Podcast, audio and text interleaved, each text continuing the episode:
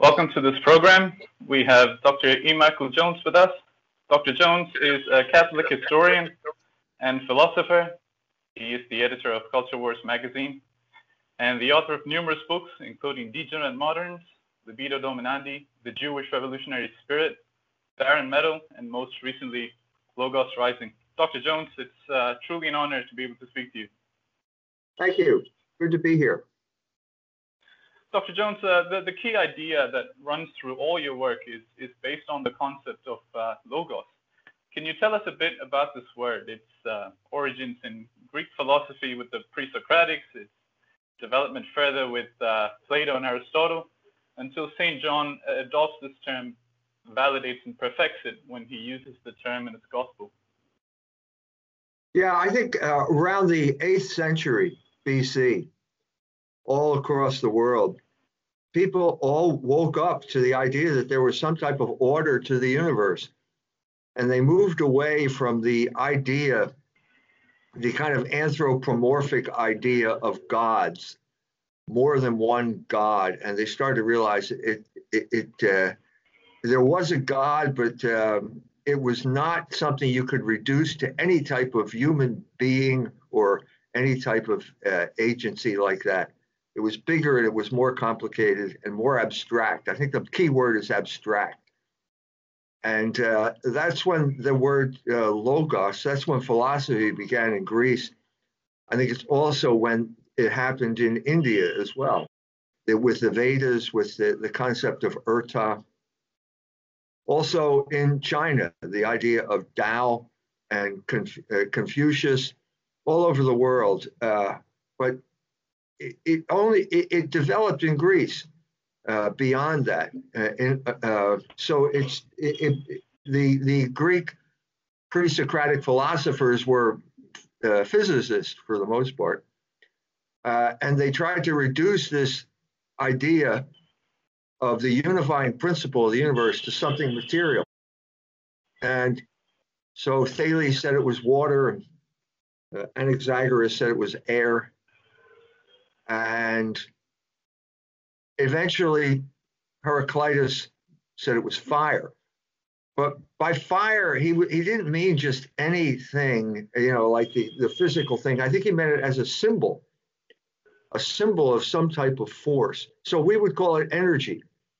And energy is a part of the universe because the universe seems to be in motion. And uh, this energy uh, had contradictory nature, a kind of contradictory nature, because it was always changing and it was always the same. That's the way a flame is. It's always changing and it's always the same. And at that point, he started to use the word logos. And then logos kind of got frozen uh, in an abstract pattern, uh, like geometry. Pythagoras understood um, uh, number as the source of the universe. And the philosophers all were aware of that and they understood the power that numbers had, but it, it wasn't number either. And so you had this constant development of re- refining of what the word logos meant over this period of time. Until finally, uh, Plato and Aristotle came along and they tried to reduce it to the ultimate reality Aristotle said it was the uncaused cause and the unmoved mover, which makes sense, but it's not very consoling because uh, it's not maybe it's not any anything a force, maybe it's not a person, maybe it's just geometry all over again. And Plato said it was the demiurgos, and that's where philosophy ended, pretty much. You have two competing ideas of ultimate reality. No one was intelligent enough to reconcile them. And so that's where it stood, at, let's say around 300 BC. Um, and that changed with uh, the arrival of Jesus Christ, the incarnation. Uh, up till that time, everyone believed in Platonism. Aristotle was pretty much forgotten by that point. Uh, and Platonism said that there were forms up there, abstract forms that never changed, and if you wanted to be happy, you should rise to the realm of form because things never change. And you, when things change, they always get worse. So that way, they'll always be the same. And so Augustine even uh, 300 years after the arrival of Christ, was still in, influenced by Platonic philosophy and tried that for a while and failed. He failed because of his own personal flaws, because of his own personal concupiscence, but he also failed because uh, it was an obsolete project now because Jesus Christ had come down. And so what what St. John did was take that idea and expand it, as you mentioned. And he did that at the beginning of his gospel. And I think that's the beginning of that gospel is relevant because I think that St. Paul had preceded John. They were both in Ephesus at the same time. Uh, St. Paul had been expelled from the synagogues. He was a Jew, he was a Pharisee, he converted, and the Jews now had uh, uh, adopted their new identity, which was hatred of Logos. They rejected Jesus Christ, they rejected the Logos incarnate, they expelled people like Paul from the synagogue. And at that point, Paul went to Greece because Greece was the it was the language of uh, the uh, intelligent person. It was the international language. It was the language of philosophy. And he showed up at Athens at the Areopagus and gave a speech to these people who were philosophers. And uh, he gave the wrong speech. He gave the Ephesus speech in Athens. And the Ephesus speech was for idol worshippers because Ephesus was run by idol worshippers, basically silversmiths who made uh, statues of Diana. That's how they made their living. And when he attacked idol worshippers in Ephesus, he threatened the local economy completely. So he gave the wrong speech. And I think St. John knew that because he told them uh, Jesus Christ rose from the dead. Well, who is he? Who is this guy? Uh, in the Gospel of St. Matthew, they gave a genealogy that traced him back to David and all the way back to Adam. Well, those people, none of those people knew that. They didn't know those, who those people were. And so St. John changed the whole uh, framework. He said that Logos, in the beginning, there was Logos. Logos was with God, and Logos is God. And I think that provided a way of talking to people who weren't Hebrews. And I think that's the same situation that the church faced repeatedly throughout the next two millennia. And I think it's a situation that the church faces, uh, faced in, in India. For example, when the Portuguese showed up, I mean, I'm, I'm, I'm ignoring the whole St. Thomas story, but when the Portuguese showed up, uh, how are you going to talk to these people? How are you going to talk to people who have never heard this story before? And I, I was in Goa and I saw the body of St. Francis Xavier the Jesuits chopped off his arm uh, and sent it back to Rome, and now the body is starting to decay. It's starting to dry out, but it's pretty much incorrupt. It was incorrupt from the time uh, he died. And uh, he's buried in Goa, but St. Francis didn't spend a lot of time in India. He, he I, I, think yeah. he was, I, to be honest with you, I think he was discouraged by the situation in India. I think he found it so overwhelming and so disorganized, and so just overwhelming. I've been to India myself. I find India overwhelming. There are all these people. There are 33 million gods. how are you going to deal with a situation like this? And he decided, I'm leaving. I'm out of here. He left. He's, I think he stayed there, what, nine months? Something like that. And then he left and he went to Japan. And when he went to Japan, he dressed up like a the uh, the philosopher there, the Bonza, and he brought them telescope and an astrolabe because he knew he had to start a conversation with people who were, they were these were not savages. It was a, a, a high civilization. But how do you talk to a high civilization when you have no common denominator? You have no history. This is the first time you've met these people. Well, the answer is logos because everybody everybody is a creature of logos. The fact that we speak, the fact that we can speak to each other, even though I have to learn Japanese and that's difficult, uh, we still have this ability to speak to each other. So once you master that, what are you going to talk about? Well, you're going to talk about the universe as we understand it, and you're going to talk about the stars, and that's what he did. And then he tried to go to uh, China, couldn't get a visa. He had some some uh, human traffickers dropped them off on an island, and then they just left him there. And he died there, and he never made it to China. And he was going to China because China was the source of Japanese culture. And if you got the Chinese to do it, then the Japanese would follow suit. And that's what he understood. So that's what uh, he died there. But eventually, another Jesuit showed up by the name of Matteo Ricci, another Spanish Jesuit. And the first thing you have to do when you go somewhere is you have to learn the language. And the Jesuits understood that. And so they were good at learning languages. They did this all over the world because that's the basis of Logos. It's speech, it's language. So he learned Chinese. The Jesuits went into Paraguay. They learned Guarani in the middle of the jungle in Paraguay. They went to uh, Quebec and they learned whatever. I forget the name of the language there, but they went off with the Indians on the moose hunt in the middle of winter suffered enormous privations to learn the language. You have to learn the language. So Matteo Ricci went and he learned Chinese and he got so good at Chinese, he wrote one of the classic books in Chinese.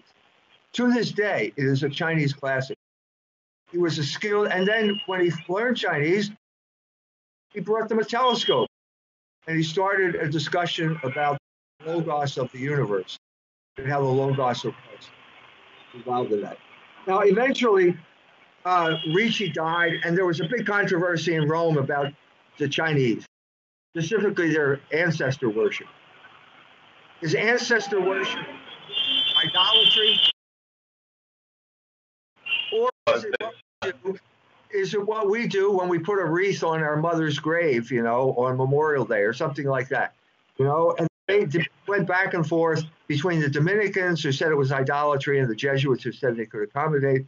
And eventually the Dominicans won out.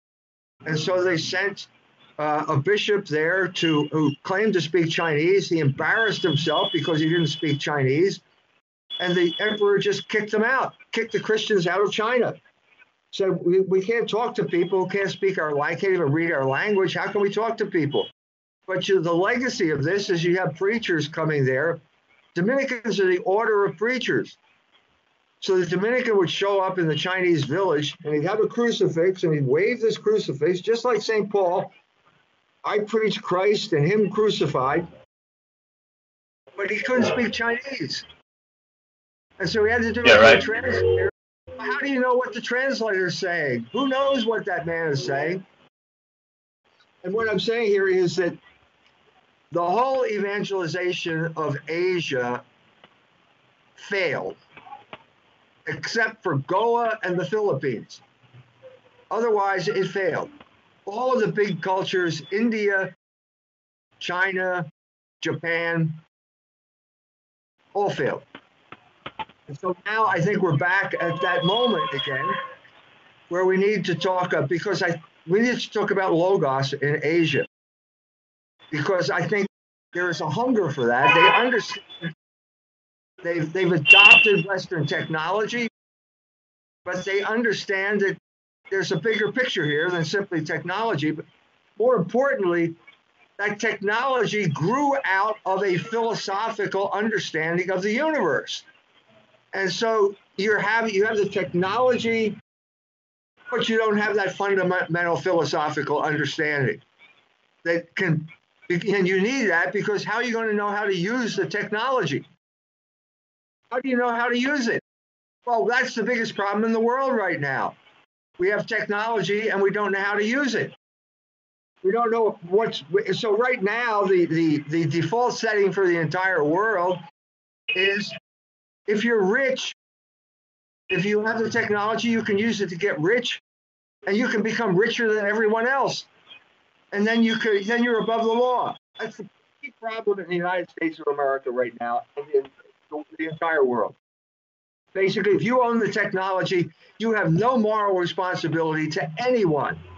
And that's the problem with big tech right now, which is being used as an instrument of control. So, what we have to do is take a step back. I mean, I've spent time in Iran. I think that's the problem in Iran. You got all these ladies who are studying physics and they're becoming nuclear physicists, but they're not having children. Iran has a tremendous birth problem right now. Well, how do you fit in having a family and knowing nuclear phys- physics? They don't know the answer to that question. They do not know the answer. And there's a big crisis in Iran right now, aside from the problems that the United States is causing there with its stupid Israel first foreign policy. That Israel first foreign policy has united the country on a kind of war footing. And it means that they're postponing dealing with that big issue. Because I, I was there, I gave a talk on, on sex. Nobody talks about sex in any rational way in Iran. The mullahs don't know how to talk about sex. You can go to Qom, the holy city of Qom, and you can get a two day marriage. They'll give you a marriage certificate. You take a woman there, you can marry, be married to her for two days, like a weekend. Well, West, when they do that in the West, it's called prostitution. But the uh, mullahs will allow that because they don't understand sex. They just don't understand so, as I said to one of the women, well, what happens if you get pregnant during your two day marriage? What happens then? Well, you know, that's obviously you didn't, the, the mullahs haven't figured that one out, have they? You know, so anyway, th- uh, this is a long way of, of basically describing what I think is the, the moment, the problems in the world right now, and the moment of opportunity that we have in Asia right now. Right. That's uh, that's excellent. Um, Dr. Jones, you, you mentioned uh, about IRTA in India. What stopped it from developing? Usury. I think that that was the uh, the the article by Ravinder Bains in Culture Wars made that pretty clear. So usury is a problem. I wrote a book called Barren Metal: A History of Economics as the Conflict Between Labor and Usury. Usury has been a temptation, it's been a sin, it's been a problem as long as there have been human beings. It is older than recorded history, I think. Every ancient culture had usury. And if you have usury, you concentrate wealth into fewer and fewer hands, uh, which is the problem we have right now because capitalism is state sponsored usury. And we all live in capitalist societies, including China which is a, a, the worst of both worlds. It's communism when it comes to uh, political life, and it's capitalism when it comes to economic life. So the problem here is, uh, by its nature, compound interest is unrepayable. You cannot pay it back. Uh, loans become uh, impossible to handle after a certain period of time. 70 years, they become impossible to pay back because of compound interest. So at that point, you're faced with a choice. What do we do? What do we do when it becomes obvious that you can't pay back loans? Well, you can have the Jewish, uh, the Hebrew solution, which is the Jubilee year. You have to forgive the loan. So every 25 years, all the loans are canceled. Well, that was God's uh, God's choice because the Hebrews at that point were God's chosen people. Uh, this is before the coming of Christ. They hadn't rejected Logos at that point. Interestingly, what happened to the Jews after they rejected Logos? They became usurers. That's, that's all they did during the Middle Ages in, in Europe. They, they just lent money, and they're doing it today. All of these hedge fund operators, 18 of the biggest 20 hedge fund operators, run by Jews. So it's usury. And I think what happened in India is the same thing. So instead of coming up with a uh, the Logos solution in India, they turned usury into a religion, and the religion is uh, based on the caste system, and the caste system is based on the difference between debtors and creditors. So instead of saying, yeah, it's a bad economic, let's turn it into a religion. And we'll put the top people, the creditors on the top, and they are special people, and we'll put the debtors all the way down at the bottom, and we'll create an immutable society, an immutable a society where nothing changes. You can't move from one class to another, and you will always be crushed by debt, or you will always be enriched by by the uh, by uh, money coming. I think that's what happened in India. That's why I said this. I, I had this discussion with him.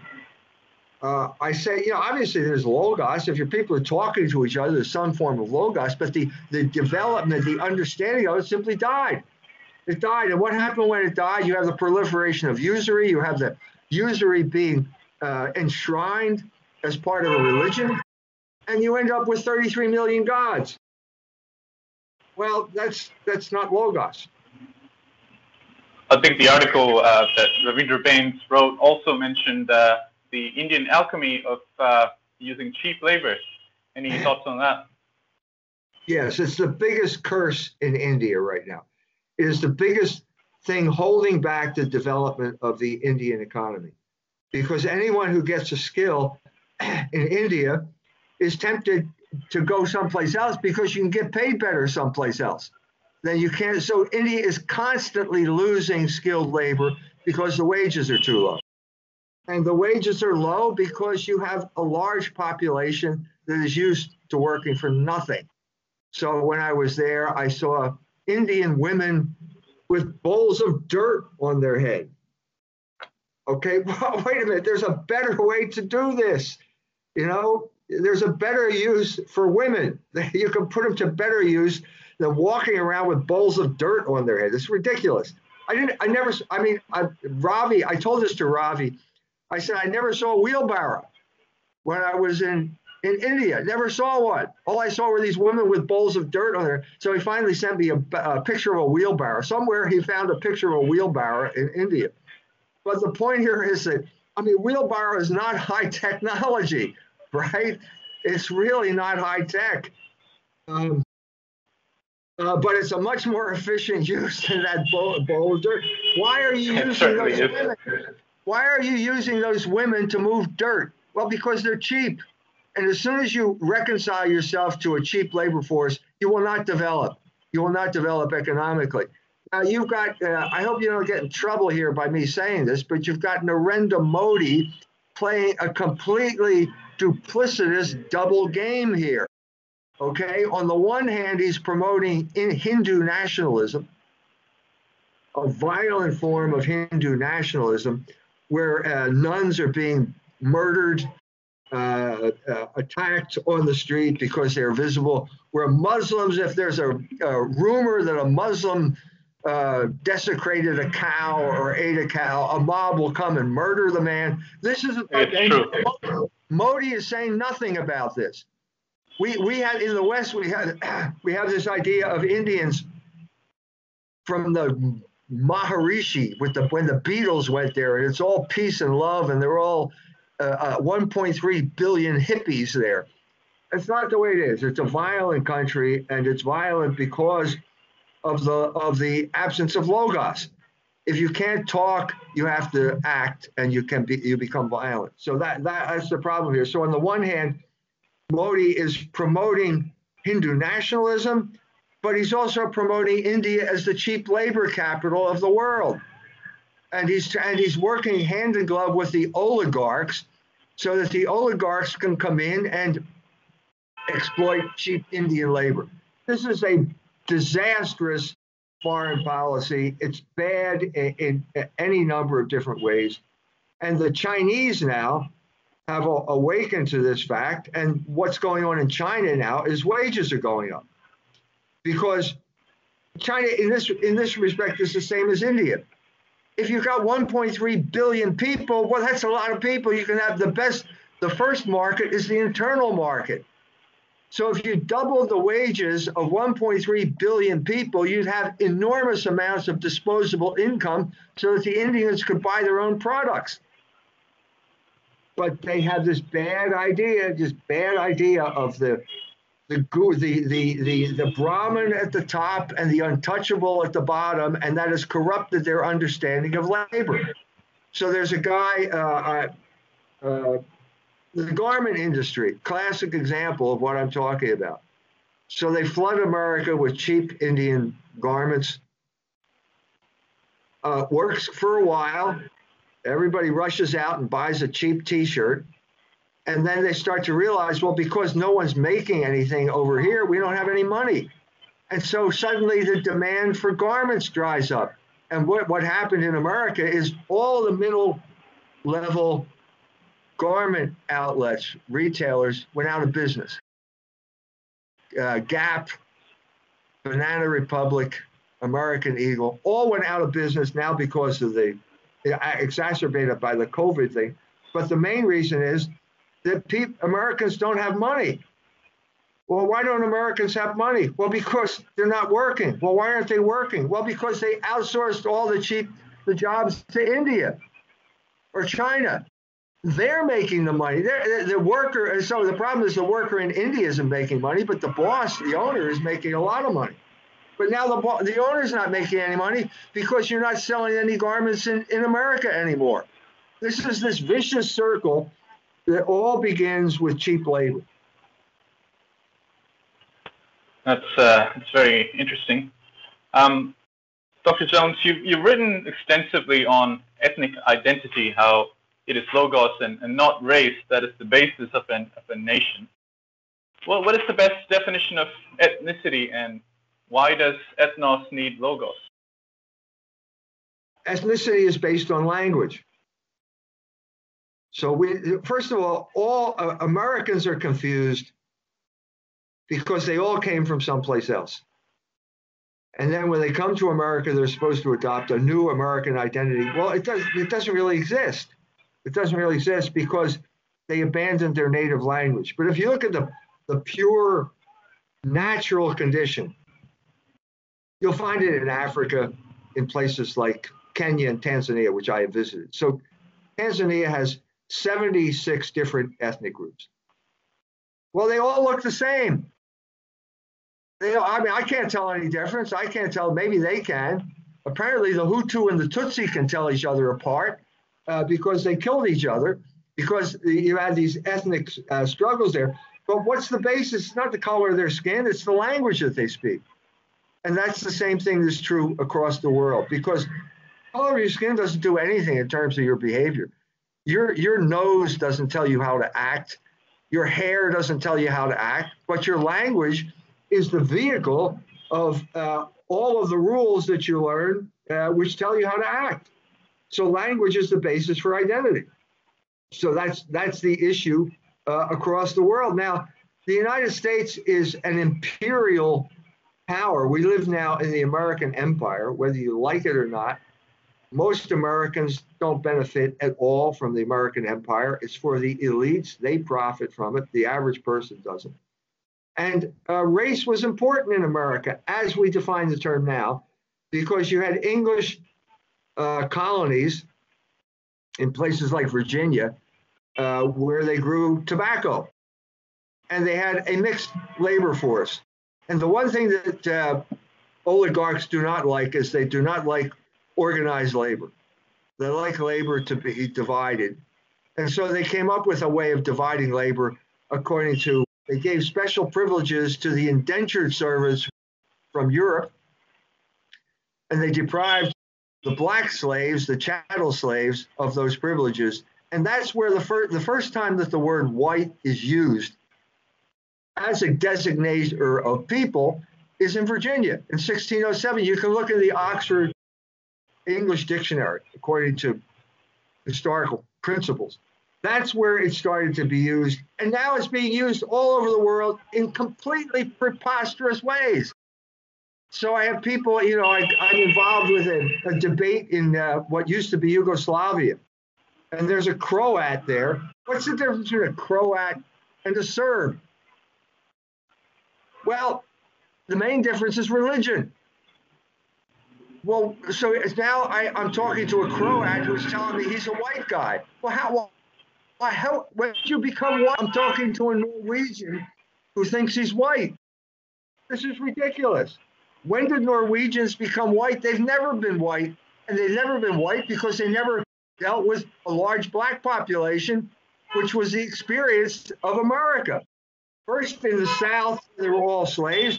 And then, because of social engineering, all these black people were brought up into the big cities of uh, America, like where I grew up, Philadelphia, and they were used as proxy warriors for the oligarchs to drive Catholics out of their neighborhoods. That's the whole instance of race. That's why race is important, but it's an American phenomenon.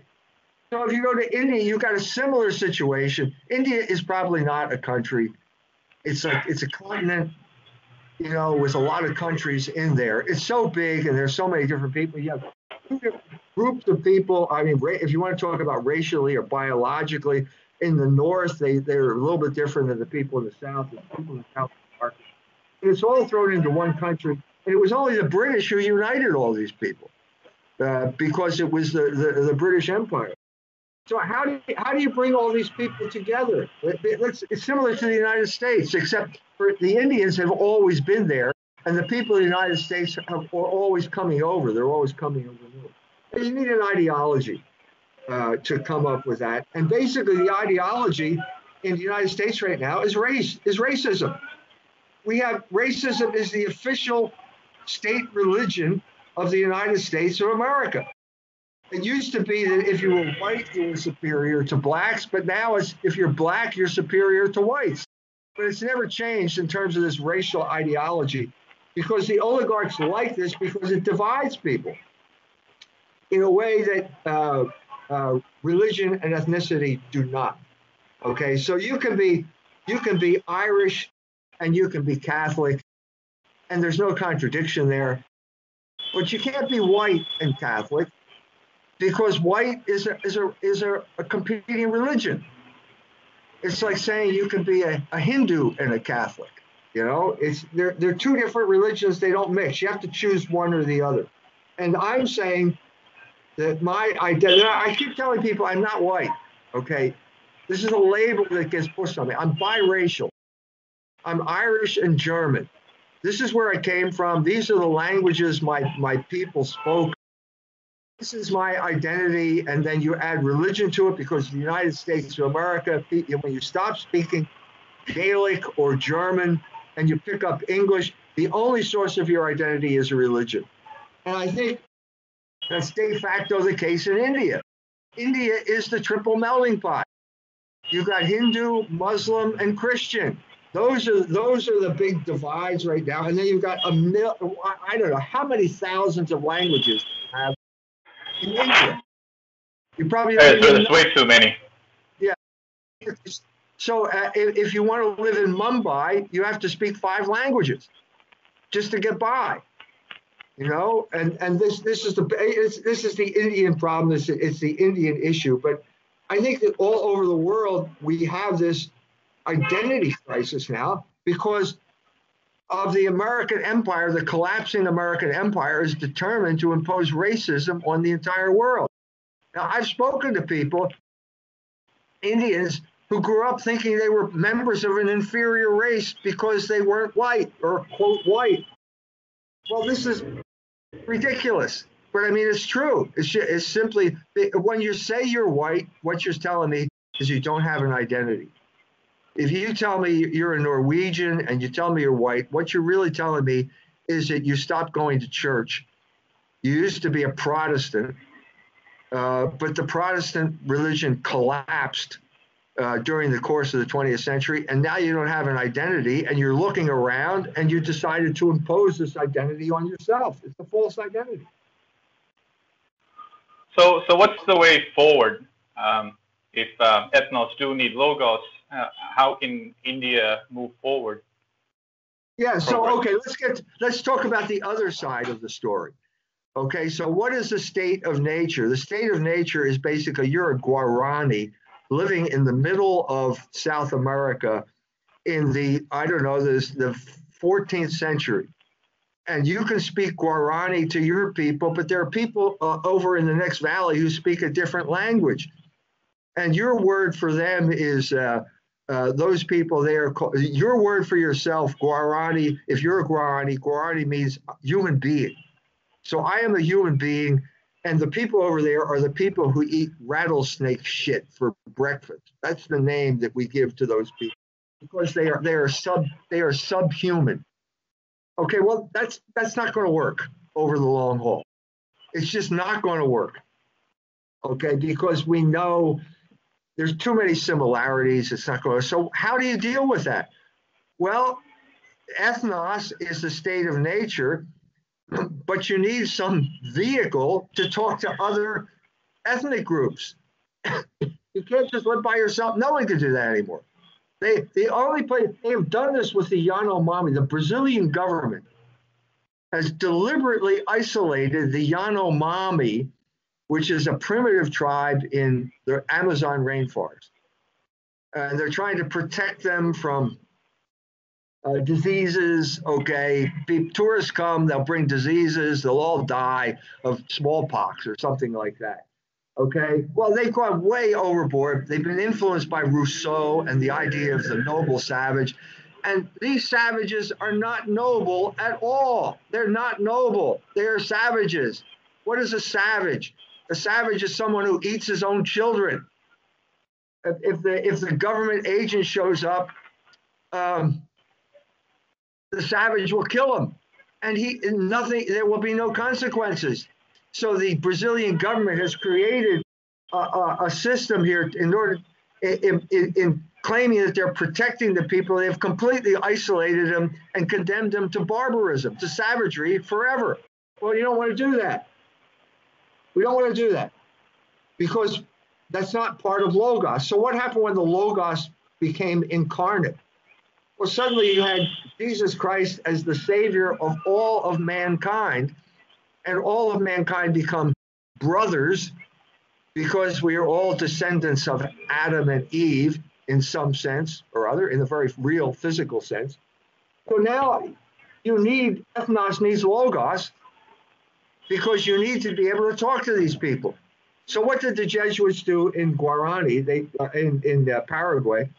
They g- gave the Guarani a dictionary, they wrote down a dictionary, and they created a grammar. This was the vehicle of Logos in human history. That is the only thing that preserved the Guarani language to this day. To this day. There are many other tribes. They've all disappeared because they did not have their language to keep them together. And this is why Paraguay, I'm sorry, why Guarani is one of the main languages, the official languages of Paraguay. So the point is now you have to now establish an ethnic identity and you have to transcend your ethnic identity at the same time. Now, this is this when we're talking about this, we're talking about something sophisticated like German idealism and the idea of the dialectic. Uh, they, Hegel? Hegel, yes. Aufhebung, it's how you. Exactly, is exactly the word I'm talking about because we have the German word Aufhebung, which means to exalt and maintain. So you maintain your identity, but you transcend the barriers, the boundaries of your identity, and you're linked up with other people. Now, how do you do that? Because you're doing two opposite things. Well, that's life. That's life. You have to learn how to do two opposite things if you want to be successful in life. And that's one of the things. And so, what you have in the United States, the problem here is you obliterated ethnic identity in order to create unity. And now you have people who are completely deracinated, have no identity at all. And then when that happens, the government imposes racial identity on you. They impose. So the, the, the problem there is identity theft. The biggest problem in America is identity theft. And the American empire engages in identity theft on a massive basis throughout the world. So you become a Hollywood, uh, you know, you know, drink Coke, watch Hollywood movies, and will give you a new identity that will destroy you. It will destroy you. And that is the whole point of it. So Aufhebung, you're right, is, is the key to understand this. You exalt and you maintain. And that is the third part of the dialectic. And this is part that, uh, if you read Logos Rising, you'll understand why Hegel uh, got the idea, great idea, because it's based on the Trinity. The whole idea of the dialectic is three, is three parts, and it's based on the Trinity, which is also three parts. And so when the Father begets the Son, he doesn't become the Son isn't less than the Father. He's it's an exaltation of the Father uh, through that power of love. And so the dialectic, if you understand it properly, is the key to understanding proper ethnic identity as well. So how do you do this? How do you do this? Well, you, you have to have two languages. It seems that that's what you've got to do. You have to have your native language to give you the identity, the language you learn from your mother, die Muttersprache. You have to have a lingua franca, which is an international language, which allows you to speak to people throughout the world. This is what empires do. It's a good thing that empires do. So uh, Paul had to learn Greek. What's the difference between St. Paul and St. Peter? What's the difference? St. Peter did not speak Greek. St. Peter could not spread the word. He could not spread the gospel. He was limited to the Hebrew people, and they're the only people he could talk to, whereas St. Paul could go out and spread the word. So that's what we have to do. You know, we as, as Americans were crippled because we speak the universal lingua franca. So we just don't learn languages here. We don't learn languages. So the an Indian told me, "What what do you call someone who speaks three languages?" They're called trilingual. And what do you call someone who speaks two languages? That's called bilingual. Well, what do you call someone who speaks one language? Well, that's an American. And that's that's the problem because because we only have one language, we lost our ethnic identity. So the point here is that you have situations like in Kenya, for example, you have basically the tribal language and English, and English has succeeded, you know, in opening the Kenyans up to the world. Same thing with India. India is a, a, a, continent that speaks two languages, at least two languages. You have to speak at least two languages. Three, if you include Hindi. If you include Hindi. Well, this is the solution that Tanzania took. Tanzania, uh, Julius Nyerere was the Catholic, first Catholic president of Tanzania, and he was a, a brilliant orator in Swahili. And so Swahili became the real language of Tanzania. So that's three languages because Swahili can only give you, uh, it's, it's uh, the, the Arab slave trading language of East Africa, and you can't speak it anywhere but East Africa. So he created a national identity with Swahili, but that national identity cut them off from the real lingua franca, which is English.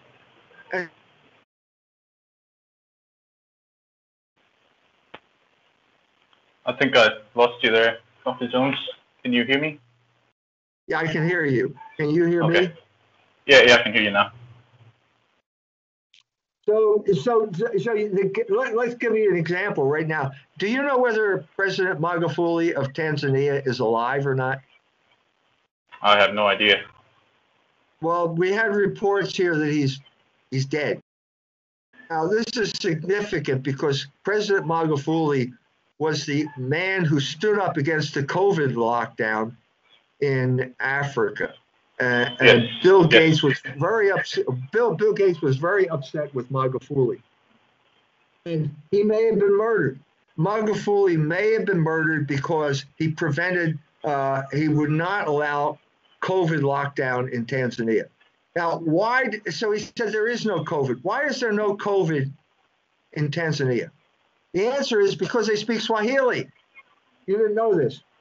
But Swahili can prevent you from getting COVID because you can't understand, you can't get all of these reports from the World Health Organization about how you're going to die unless you wear a mask or other type of stuff. So Magufuli just basically blocked that because Swahili, I'm sorry, Tanzania has a kind of bubble around it because of Swahili. So when I was there, I, I, I know about five words in Swahili. When I exhausted my language, my vocabulary, the guy asked me, Well, don't you speak Swahili? I said, No, I don't. I'm sorry. He says, Well, what are you doing in Tanzania? Why did you come to Tanzania if you don't speak Swahili? This is, this is the attitude. You will never find that attitude in Kenya.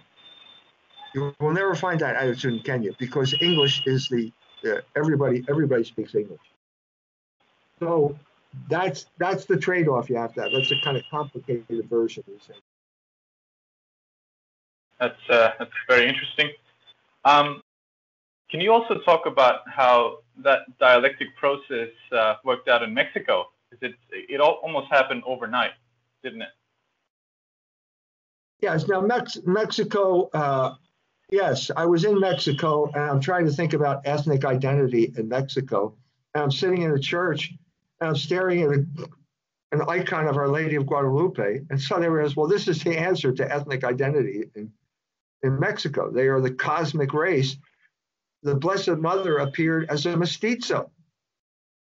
The mestizo means mixed race, mixed race people.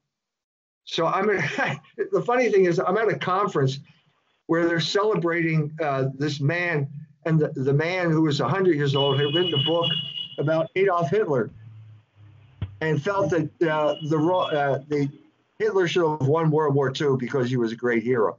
So here you have the, the racial idea, the prime racial ideologist of the 20th century being celebrated by people whose identity is mixed race, mixed racial, as opposed as created by Our Lady of Guadalupe. So it was the, the, the, the Mexican nation was created like that, like overnight, like that, by Our Lady of Guadalupe, who basically reconciled all of the ethnic groups in Mexico to Christianity. And that had not happened before that time. And once they once they were reconciled, they started mixing, and there was no race racial explanation or racism in Mexico. Now that changed when the uh, Mexicans were conquered by a cabal of Freemasons, and that's the problem in Mexican history to this day. So it was a, a vicious anti Catholic campaign in the early 20th century with uh, Plutarco Calles and these Freemasons who were getting money. Not only were they getting money from Freemasons in the United States uh, to murder Mexican Catholics, uh, Mexico became a haven for the communists as well at the same time. So you had Trotsky ended up in Mexico after he had to flee the Soviet Union.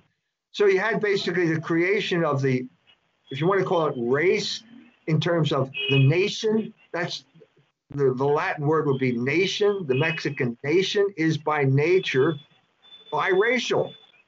And that was created by a miracle, basically created by a miracle. So this is an argument, and they still, Mexicans still go to that tilma. It's still there. You know, the the the image of Our Lady of Guadalupe that was on the back of the cloak of Juan uh, Diego, the, the uh, peasant who uh, was the one who to whom the Blessed Mother appeared. So it's still there, but you've got it's like France with the French Revolution. You've got this alien identity now being imposed on the Catholic identity, and it's not going to work. It's not going to work. It's not going to work in Mexico until they remove these um, Masonic oligarchs who are working not for the good of the Mexican people, but for the good of their oligarchic elite and their contacts with the oligarchs in the United States. That, that's the biggest problem. Excellent. Um, coming back to India again, uh, Ravindra Bains, I think, mentions how um, the, the one point of unity all across India um, seems to be around religious polytheism. Um, can you tell us a bit about um, what that is and, and, how it devolved from uh, seemingly a monotheistic um, religion at the start? Yeah, this is, this is the thesis of uh, Wilhelm Schmidt, the uh, divine word priest and the anthropologist, who wrote a massive book uh, based on the experience of the divine word priest in the Pacific uh, it's called der Ursprung der Gottesidee, the source of the idea of God. And he said clearly that the, the more primitive the people, the more monotheistic they are. And you would think the opposite, but that is the case. It, it, we had uh, the fundamental apprehension of man uh, after the expulsion from the Garden of Eden when you had to just start all over again and just work, you know, trying to get your mind back to close to where it might have been, uh, is that God is a father. So you got one father. Well, that led to mythology. So if God's a father, well, he must have a beard, right? Because fathers have beards, right? And if he's got a, if he's a father with a beard, he must have a wife. And if he has a wife, well, they must have children. And you go down that road and you're getting farther and farther away from God because he's not any of that. He is a father, okay? But then you've got to understand it uh, from a divine perspective. And you can only do that through Logos. You can't do it through mythology. And that was the big step forward that the Greeks made when they turned away from mythology, turned away from Homer and all those gods because they can't be gods. You can't be a god who is jealous of other gods or goddesses. You can't be, you can't be if you're a, if you're God, you're not going to be attracted sexually to some woman so that you turn yourself into a bull so that you can rape the woman or something. That's not God. This is what Socrates said. The, the, these stories were corrupting the youth of Athens because as soon as you hear the story, you think, well, if God can do it, why can't I do it? Okay. Now, the, the, the crucial turning point comes when you when you realize you pray to God because that's what God is. If there if there's a God, you pray to him because he's the source of all power. Well, what do you pray about? Well, usually you ask God for something. Right? Well, given fallen nature, there, you're going to want things that you should not want. So you're attracted to your neighbor's wife and you find her really attractive and you'd really like to have sex with her. So you're going to pray to God so that he will facilitate your adultery? Well, God's not going to do that. He gave you a commandment, you know, that you're not supposed to do that. But you really want to do it. So where do you turn? Well, you turn to gods, other gods. And this is the beginning of polytheism. Because uh, about those gods, St. St. Augustine said clearly, they're demons. Uh, uh, Fallen angels. Demons, demon, demons are real they're not just uh, you know fictions they're real they're real creatures they're angels who have fallen fallen angels who want to destroy your life so you you start praying to a demon that you call a god. Uh, and suddenly yeah it worked. Well this is the beginning of polytheism. And polytheism is always decadent. It's always a sign of decadence. And so when you end up with 30, 33 million gods, you've got a decadent culture. I hope I don't offend anyone by saying this, but it's true. Now, the problem is it's difficult to talk this way when you're in India because the, the, the, the, no one can defend this rational. You can't defend the idea that there are 33 million gods. It's not rational. You can't worship monkeys and snakes. It's not rational. There's no logos there. But if you bring it up, you get a violent reaction because the, the, the Hindu doesn't know how to defend his religion with Logos, so he, he gets violent and does it that way. Now, you, you have higher level, I just got into a, a discussion with a higher level Hindu, a kind of Hindu philosopher. And it came down to basically, he told me, well, my hang up is the principle of non contradiction. I got to get away from the principle of non contradiction. Uh, well, that's the problem there. You abandon the principle of non contradiction, so anything goes. So the question is, how do, how do you deal with that? How do you deal with that fact, let's say in a place like India, uh, where you have the possibility of you're, you're a persecuted minority, small group of people, and you've got a guy at the top who is promoting this crazy Hindu nationalism as way, his way of staying in power, and he's condoning all sorts of violence. How do you deal with that? How do you deal with it? How do you deal with the fact that uh, you're not allowed to what they call proselytize in, in, in India? Well, there's you can't hold back the Holy Spirit. You can't hold back logos. You can't tell people to the, not to think those thoughts. I mean, this is what they're trying to do on the internet right now. This is a sign that the whole American regime now has lost its hold on the American people. Because before, you didn't have to ban people from the. We didn't have the internet before, but you didn't have to ban people uh, because the people uh, all accepted your explanation. Well, now people don't accept your explanation. So now what are you going to do? That that's the situation. How do you deal with this? And I, I, all I'm saying is, I mean, that's why I wrote the book Logos Rising. I think this is a way of dealing with this in a non-threatening manner, or a way that I think would be more effective than simply showing up in a village in China and waving the, the crucifix. You know, uh, what's that? You know, what's this all about? That's that's too abrupt a way. So we have to all step back. Let's all step back and just, just say, let's just talk about logos. Uh, let's just talk about that. And so I did with the Indian, with the Indian philosopher, and the, he said, "Well, you're hung up on the principle of non-contradiction." Well, is that a true statement or not? You know, if it's true, it's not false, and if it's not false, how do we know? Well, the only way you know that is because of the principle of non-contradiction. So you contradicted yourself. proceed that far. I think we could proceed along those lines because people are open to talking about it.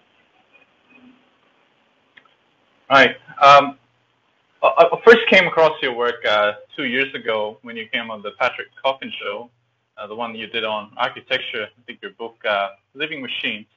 You, you, mentioned how Bauhaus um, is based on a, a, truncated notion of logos that, that came out of the, the Enlightenment. Now, would you consider the metric system to be a manifestation of uh, the truncation of logos that, that happened during the French Enlightenment? Yes, yes. Uh, it's first of all, how do you how do you uh, the the English system is is more is, is is more accessible. Let me put it this way: it's more accessible because in order to divide something, all you have to do is fold it in half. Or have you ever have you ever tried to cut a pie into three pieces? Uh, or cut a pie into five pieces, or better, the best of all, try and cut a pie into 10 pieces. Tell me how you do that. How do you cut a pie into 10 pieces? Well, you don't. You can cut it into 12, you know, you can cut it, you cut it in half, and then you can cut that in half again, and you keep cutting in halves, and you go to a half, a quarter, an eighth, a sixteenth, a thirty-second, and you can do that. So there's when you impose the metric system, uh, you're involved in problems from a practical level, but I mean, it's probably easier to calculate with a computer with a, a, a metric system. But the point I'm trying to make here is that the Enlightenment was a truncation of logos. And the truncation began with Descartes, who was a Frenchman, uh, where, which is in many ways the source of the Enlightenment. At the beginning of the Enlightenment was France. And it was uh, basically mathematics, the mathematics of the real world. And this world we live in is really, so it turns out it's kind of Platonism where you're dealing the reality is in forms and existence is a non kind of a, a, a, a not so much a non-existence uh, but a uh, an inferior realm. Well that's that's not that's not the incarnation okay? So i'm now involved i'm now involved in a book on beauty. I'm writing a book on aesthetics and the thing I first part of the book is about art in Italy. Enormous breakthrough in terms of art in Italy. Uh, now, geometry is part of it, but it's not the whole story.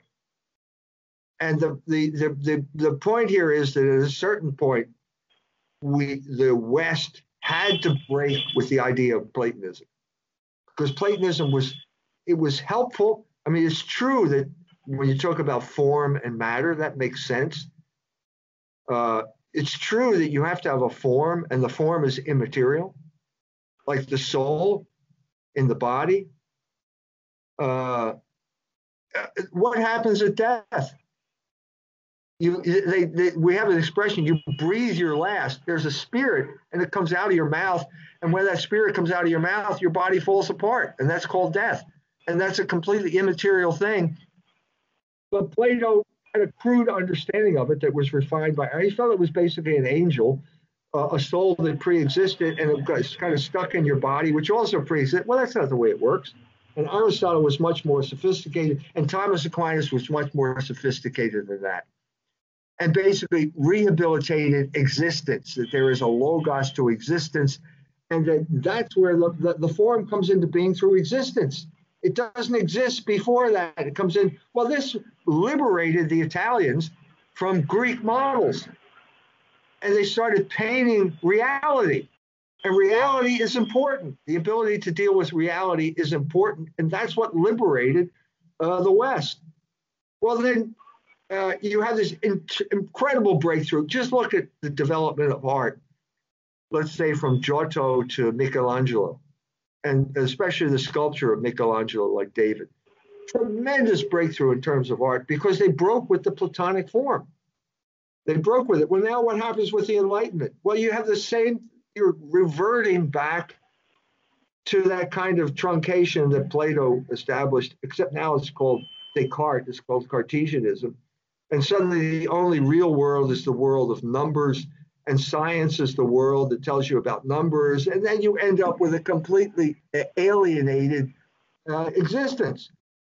And that's the Enlightenment. And the expression of that was Bauhaus. So Bauhaus is geometry, but it's not beautiful. You know, because you need some type of life. If you put life together with geometry, then you have beauty. But it was just a, a truncation of life, and it was a truncation of human existence. Because you thought, well, you create these these uh, Wohnmaschinen, these machines for living, and everyone will be happy because all human beings want is certain amount of sunshine, certain amount of food, certain amount of sex, and they'll be happy. Well, it didn't work out that way because they, they, they, the building was not built with the transcendental nature of human beings in mind. And so it failed. It failed in the 1970s. And there was a reaction that said it. Excellent. Uh, thanks for coming on, uh, Dr. Jones. Can, can you tell your audience where they can find your work? Yes, you can go to culturewars.com subscribe to Culture Wars magazine. Uh, uh, you can find all of my books. They've all been banned from Amazon. After listening to me today, you can understand why they would ban them uh, because it's a good explanation of how the oligarchs uh, are controlling all of us and how Logos is the way out of that control. So go to culturewars.com. Good. Uh, I'm, I'm currently reading the, the Jewish Revolutionary Spirit, and I have to say I'm, I'm really blown away by the, the depth of your research and effort. Dr. Jones, uh, let's offer up a Hail Mary for the, life, for the rights of Logos, especially in India. Yes. In the name of the Father, and of the Son, and of the Holy Spirit. Holy Spirit. Amen. Hail Mary, full of grace, the Lord is with thee. Blessed art thou among women, and blessed is the fruit of thy womb, Jesus. Holy Mary, Mother of God, pray for us sinners now at the hour of our death. Amen. In the name of the Father, and of the Son, and of the Holy Spirit. Amen. Amen. Thanks again, Dr. Jones. It's been an absolute pleasure. My pleasure. Peace. Thank you.